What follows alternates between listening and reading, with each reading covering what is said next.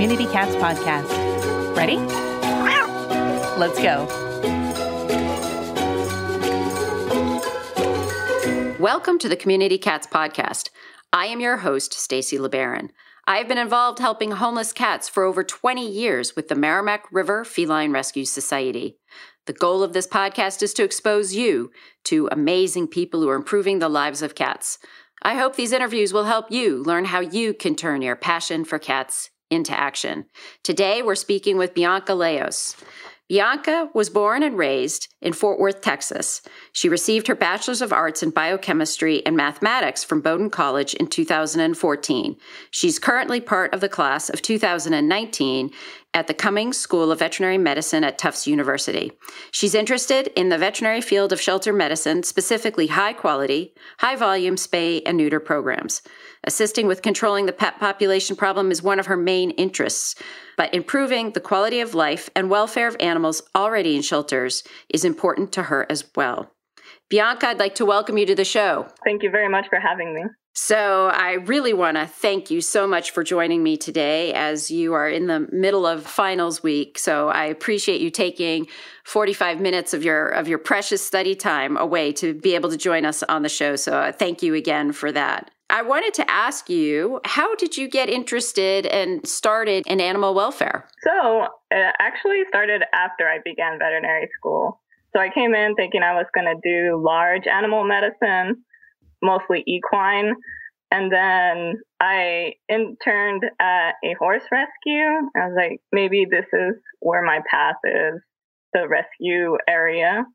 So during the second semester of first year, they offer a welfare selective course. So I decided I might as well take that to see if I really was going to go into the rescue field, then it would help me out.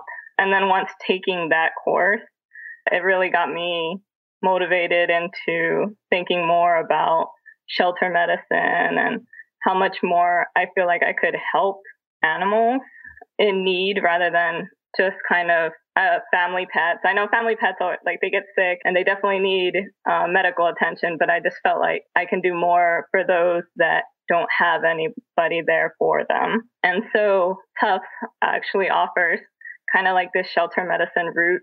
And it's basically just taking certain selectives each semester.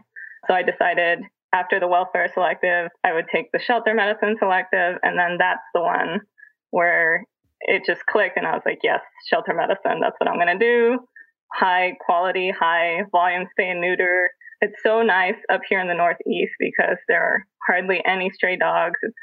You can hardly find a puppy to adopt. And then back in the South, back in Texas, there are just stray animals all over the place. And I feel like I can definitely take what I learn up here back to Texas and try to help out down there. So, what was it like when you entered the uh, spay neuter clinic that Tufts has? What was it like for you as a student, first time going into an experience like that? So, it was actually it was a little overwhelming just because I didn't realize the extent of the spay neuter clinic. They can do up to 80, 90 cats in one clinic.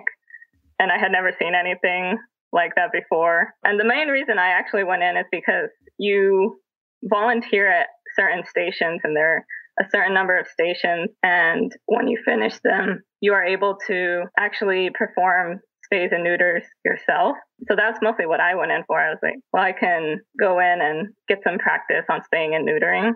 But then I saw the extent of how many cats were there how many people are there to help the cats and people come from all sort of backgrounds so it was just it was a little overwhelming but really it was in a good way. Well, do you think that was one thing that was able to really teach you or inform you as to what the overpopulation situation is like for community cats? Oh yeah definitely. I never really thought of community cats as something that was an issue or something that was happening. I knew that there are stray cats. In fact, back in Texas, my two cats that I say that I own are, I guess you could consider community cats because they came to us and they live outside.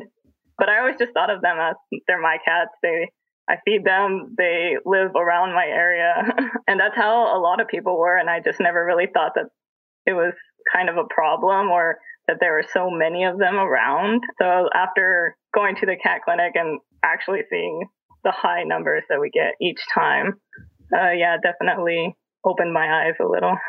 Do you feel that many of the students that are in veterinary school in general don't have an understanding of what the overpopulation situation is like around the country? I don't think, I'm pretty sure a lot of students have some sort of understanding that that there is a population problem, especially up here in the Northeast. I just think the difference, there's a lot less talk about it down in the South, I think. So I just didn't really think about, oh, like there are stray dogs everywhere. It's it's the norm. Like that's how it is. There are cats everywhere. That's just how it is. And so I didn't like I knew that there was a population problem, but I just didn't realize that you there was something that you could do about it. So when I came up here and there's no stray dogs, they're working really hard on spaying and neutering. Like, whoa, there is a light at the end of the tunnel and there is something you can do. So I think a lot of people do know that. It's just just really thinking about the impact that you can make to help it. As you continue through your veterinary training, and it sounds like you are thinking about the things that you can do after school, say you had unlimited resources, what would you do to help community cats? I would like to partner up. If I had unlimited resources, I would like to partner up with an organization that already kind of has their ground set and just help them kind of expand their programs if they have any. And I would definitely take it all back home to Texas because I know up here in the Northeast, it, there's a good amount of work and there you can actually see a difference in the population. So back, going back home to Texas and just trying to help expand the programs, help get the word out that these programs exist. I think that's mostly the problem is that people just don't know that there are things that you can do or these programs that are available for low income people. So, one other thing, a big topic that I get with a lot of the younger veterinarians that I know is that when they graduate from school, they feel like they have to work in private practice for a while to be able to help with paying off loans. They feel they'll make more money in private practice. Do you feel that that's the case, or or do you feel that by working in shelter medicine that you're not making those compromises? I definitely do think that's actually more of my plan is to when I graduate work several years and as a general practitioner pay off some loans, get my life set, and then eventually go into shelter medicine as a full time, I would definitely try to volunteer and work at the shelter, like spay neuter during working at a general practice. But making shelter medicine a full time job, I think I would definitely wait a little while. And also, I feel that working, if you mentorship after graduation is a huge thing. So working in a practice where there are other doctors to help you out for the first couple of years will definitely be a lot less stressful and get you through those first couple of years, which I hear are really hard on people. So it just gives you the practice, it gives you the financial stability, and then you're able to go into something that maybe is not as financially stable, such as shelter medicine. But there are people who definitely go straight into shelter medicine. So it's not something that you can't do. It's just something that it might just be like an easier route, which is how I see it to go into general practice first. But yet, then there's a couple of years of high volume surgeries you might be missing out on. yes, this is true. but also, you practice a little more when you're, I guess, with less stress in a general practice. Like I will be practicing and working on getting faster. And then by the time I get into shelter medicine, then I should be able to go full speed. Kitten season is upon us, and do we have a webinar for you? Listen and chat with Hannah Shaw, the Kitten Lady, on Saturday, June 17th at 11 a.m. Eastern Time and learn everything you need to know about saving kittens' lives. She'll be talking all about kittens and bottle babies, too.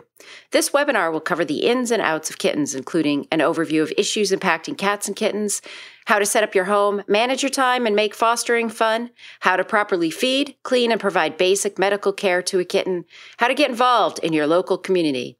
To sign up, go to www.communitycatspodcast.com and click on the link on the homepage to sign up. We'll see you then. Does your organization not have a clear vision of what its goals and objectives are? Does it seem like everyone on your board has a different idea of what you should be doing and how to do it? Well, I can help you with a visioning workshop.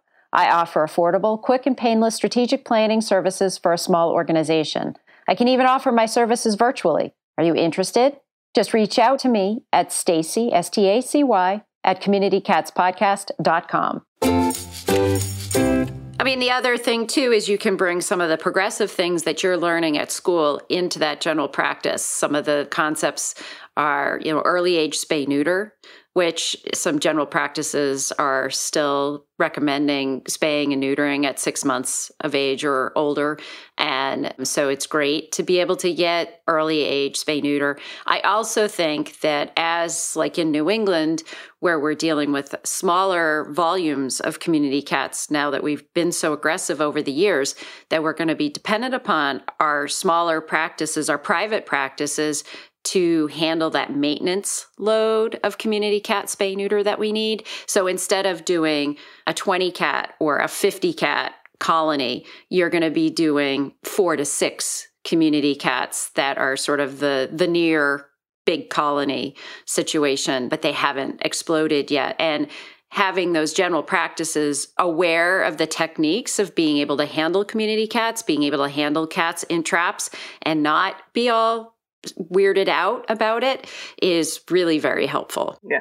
and I actually know I spoke with a woman named Mary Peng in China who's trying to work with a community cat initiative that will get community cat spay neuter programs in all the private practices in the Beijing area.